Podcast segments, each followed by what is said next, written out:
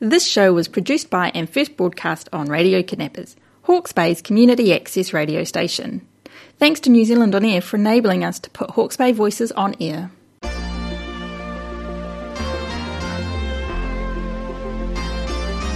Hello, and welcome to Alive with Bhavna.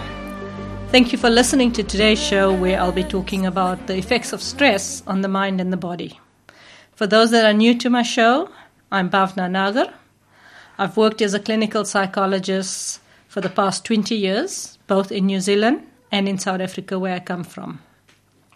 I came to New Zealand 13 years ago. I started my own business, which is called Alive Psychology.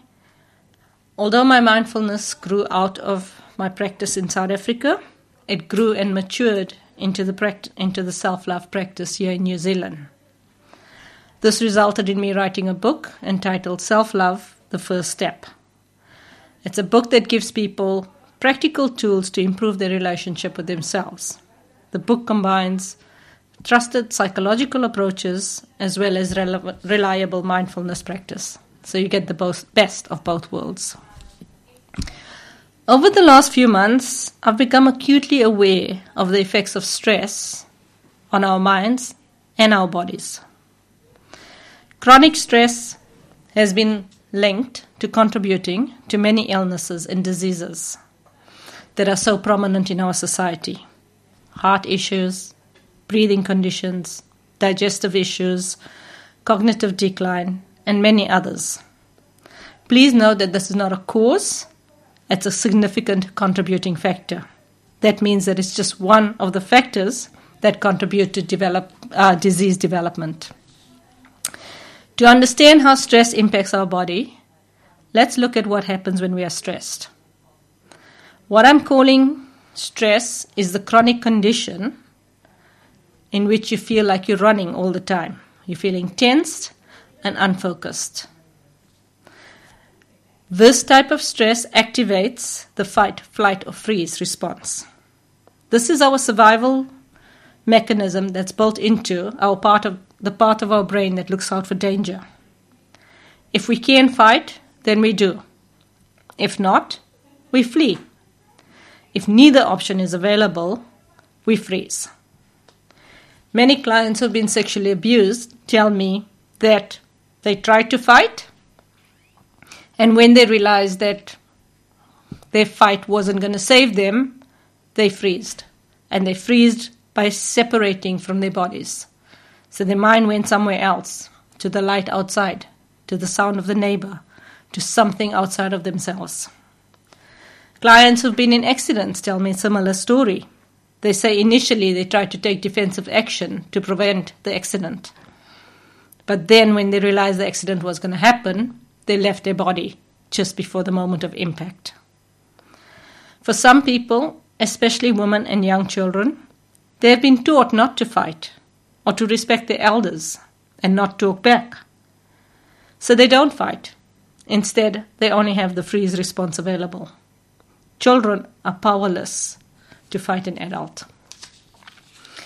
The fight, flight, or freeze response is not just for traumatic events like the ones I've spoken about.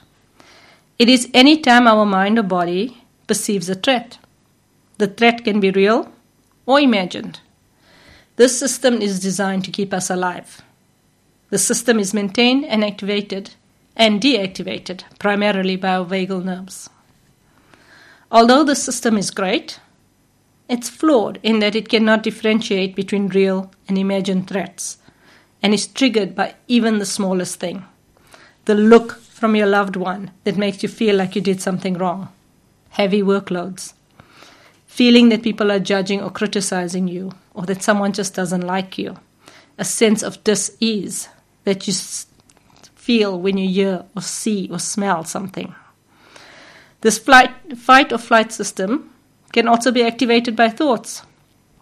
Thinking about something that happened last week, last year, or 10 years ago can cause my fight or flight system to be activated. Thinking about that unpleasant conversation that I have to have with someone, or that someone might have to have that conversation with me, activates the fight or flight system. And anything that keeps us in a feeling of vague anxiety activates your fight or flight system. So, literally, anything can trigger the survival system because it's so attuned to what's going on inside and outside of us. So, it doesn't take much to activate it, but it does take some effort calm it down. So, what happens when the system is activated? Your body is filled with hormones and energy that it needs to either fight or flee.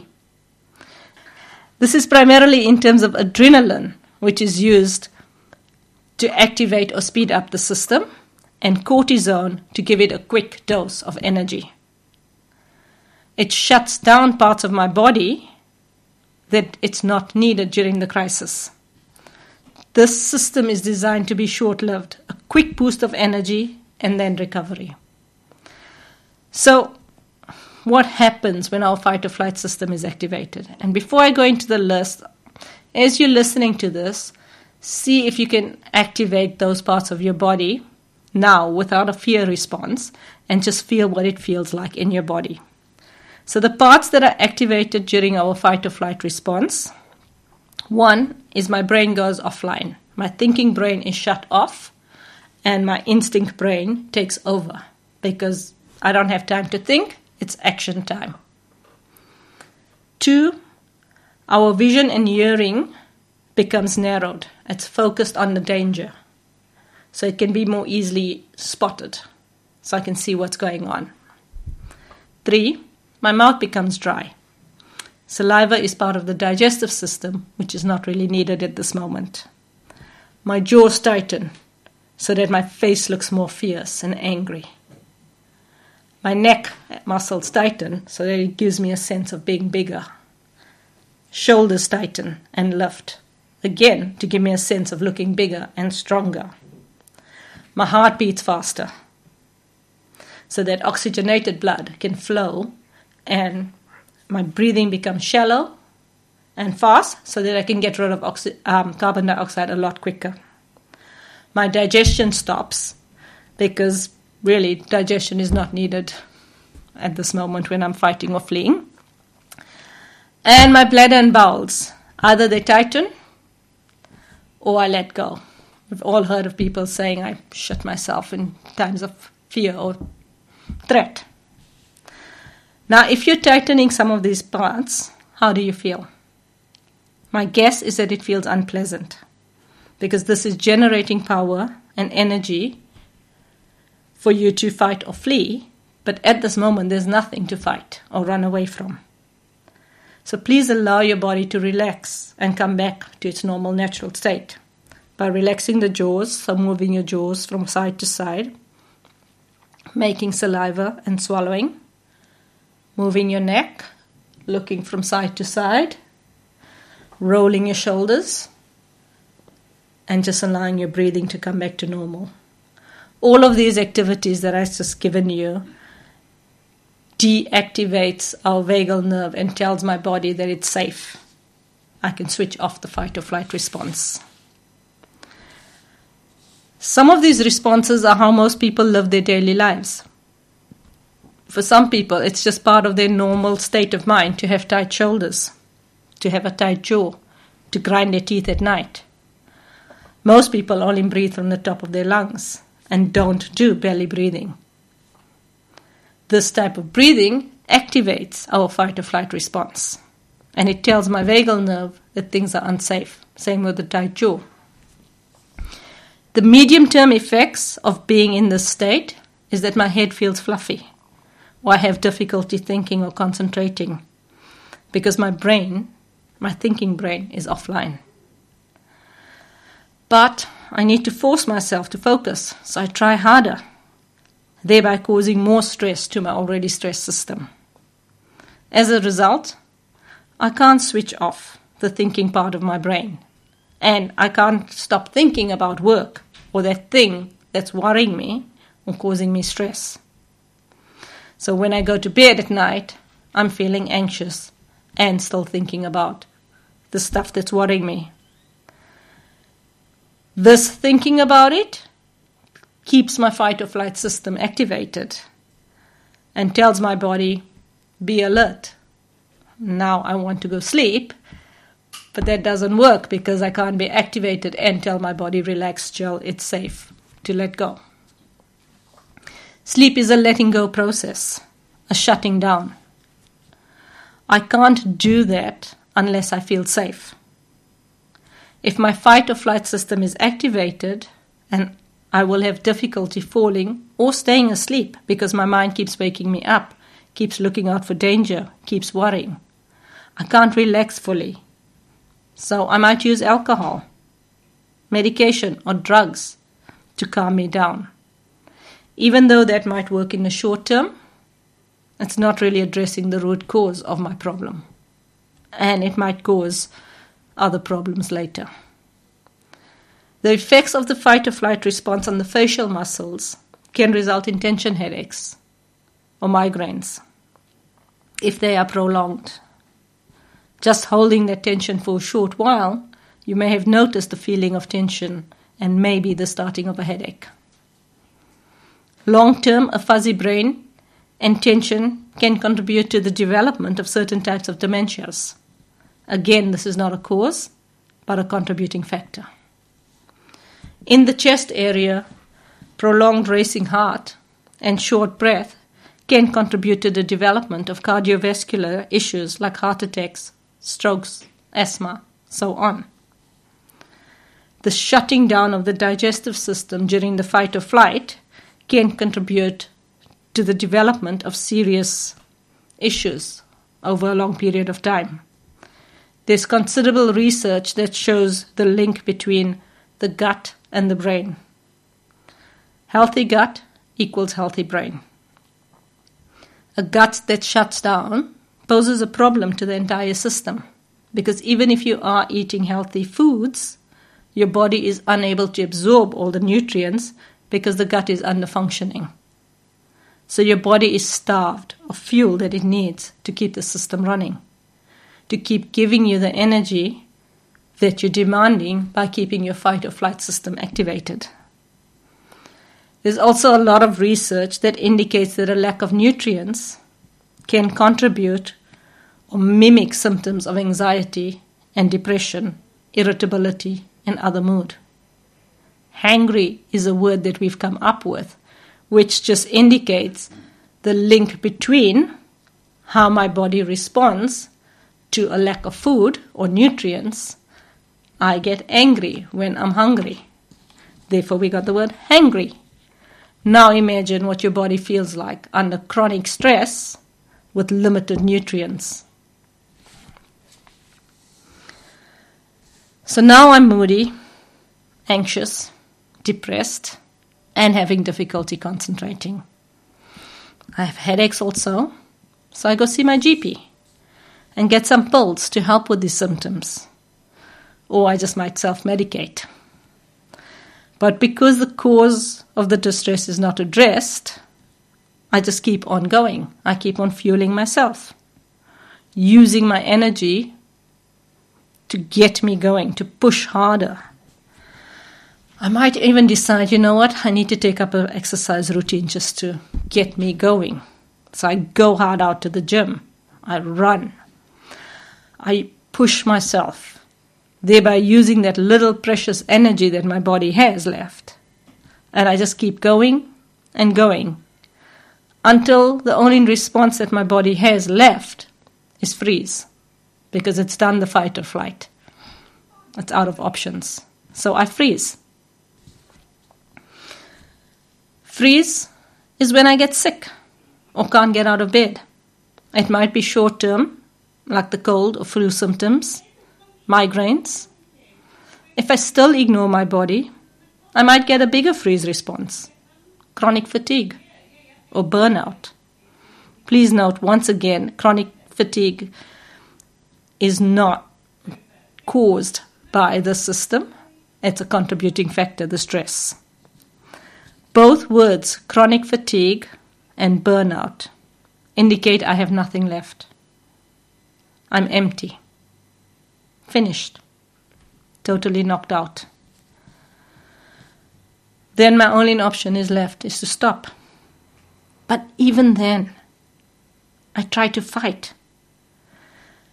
because I don't recognize how my mental attitude of fighting and keep going and keeping the fight or flight system going is causing this distress. So I just keep trying harder and harder, even when my body fights back and says, I've got nothing left to give you. This is how disconnected we are from our bodies. So, how to downregulate your fight or flight system? I've already given you some suggestions earlier in this talk. To downregulate, we need to actively do the opposite of what our bodies do in the flight or fight response. A considerable amount of vagal nerves are in our facial areas. So, the active relaxing of the jaw, moving it around, making saliva, swallowing, moving your neck from side to side, rolling your shoulders are ways in which we communicate to the vagal nerve that it's safe to relax. As we do these exercises slowly and consciously, you will also notice that your breathing slows down. If you do them fast, you're still keeping on the fight or flight system. So you have to do them slowly for the body to get the message that it's safe to slow down, it's safe to stop. We are in safety at the moment. Paying attention to what you're doing, pay, paying attention to what you see when you look to the left or the right or move your eyes. Another way to downregulate the fight or flight system or the vagal nerve is to hum. We don't normally sing or hum when we're stressed or angry or distressed. It's a soothing activity. Yawning, sighing. Yawning and sighing are natural ways in which we communicate to the vagal nerve that it's okay to rest during the day. These are natural built into our system. We naturally yawn and yawn, sigh during the day. We often have a big sigh when something is over, something big that we've been working on, or you've just come through a really tense day. You have this big sigh. These are natural message systems to our body to go, that's over. I'm now safe. Humming from our gut, so really, if you can bring the sound up from your gut, also activates the vagal nerves. Dancing if you like doing that, music helps us move to a rhythm. We lose ourselves in that and it connects with our body. So, and it's also a nice, healthy way of burning out the energy that's still coursing through your veins. So, yeah, dancing is lovely for that. Dancing and losing yourself in the music also communicates relaxation, fun, party time all of these that I've mentioned is important to reteach your body how to relax and downregulate. However, if you only do these activities, it's a band aid treatment because they work in the short term. They are sh- short message of it's safe, but if you keep the fight or flight going in your mind, you're going it's safe. No, it's not. It's safe. No, it's not. So we have to learn how to do these things with our bodies and our thoughts. So learning how to downregulate the mind is really important part of this process of deactivating the fight or flight system. Learning how to stop obsessing or those repetitive thoughts and to switch off is essential to our physical and mental well-being. This is where mindfulness comes in. Mindfulness is about learning how to focus on the mind, on what I want it to do, and not what it wants to focus on. So, training myself to focus on where I am and that it's safe in this moment. A simple way of doing mindfulness is just noticing how your body is breathing you in this moment. Just really noticing the rising and the falling of the chest or noticing as you breathe in, if you can extend your hands, and as you breathe out, bring your hands together. And just coordinate those movements to your breathing. And breathing with our hands helps us to calm our minds down because it gives us a sense of focus.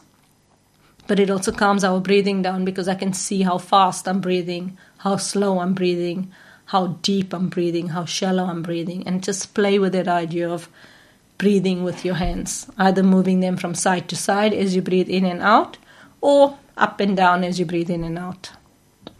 There are also my, numerous mindfulness apps out there. Although I'm not a fan of these apps, for someone starting on the journey, it's a great way for you to start. Find one that you like and stick with that one. Stop searching for the best app because the act of searching keeps the fight or flight going, keeps you tense because I need to get the right one. So stop searching, pick one, that's good enough. And the best way to learn mindfulness is obviously in person. And on that note, my next retreat is Embodied Mindfulness and Self Love. It's a woman's only retreat, and it's from the 19th to the 23rd of March in the Coromandel. For more details, see my website, which is alivepsych.co.nz. I hope that you found this talk useful. If you have any questions, please contact me on my website. You can also find me on Facebook, which is Alive Psychology, and check out my TED Talk, which is on my website, which is alivepsych.co.nz. Thank you.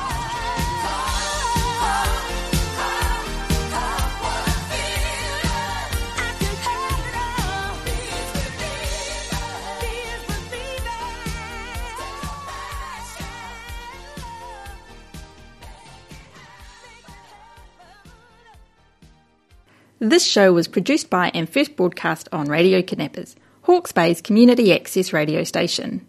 Thanks to New Zealand On Air for enabling us to put Hawke's Bay voices on air.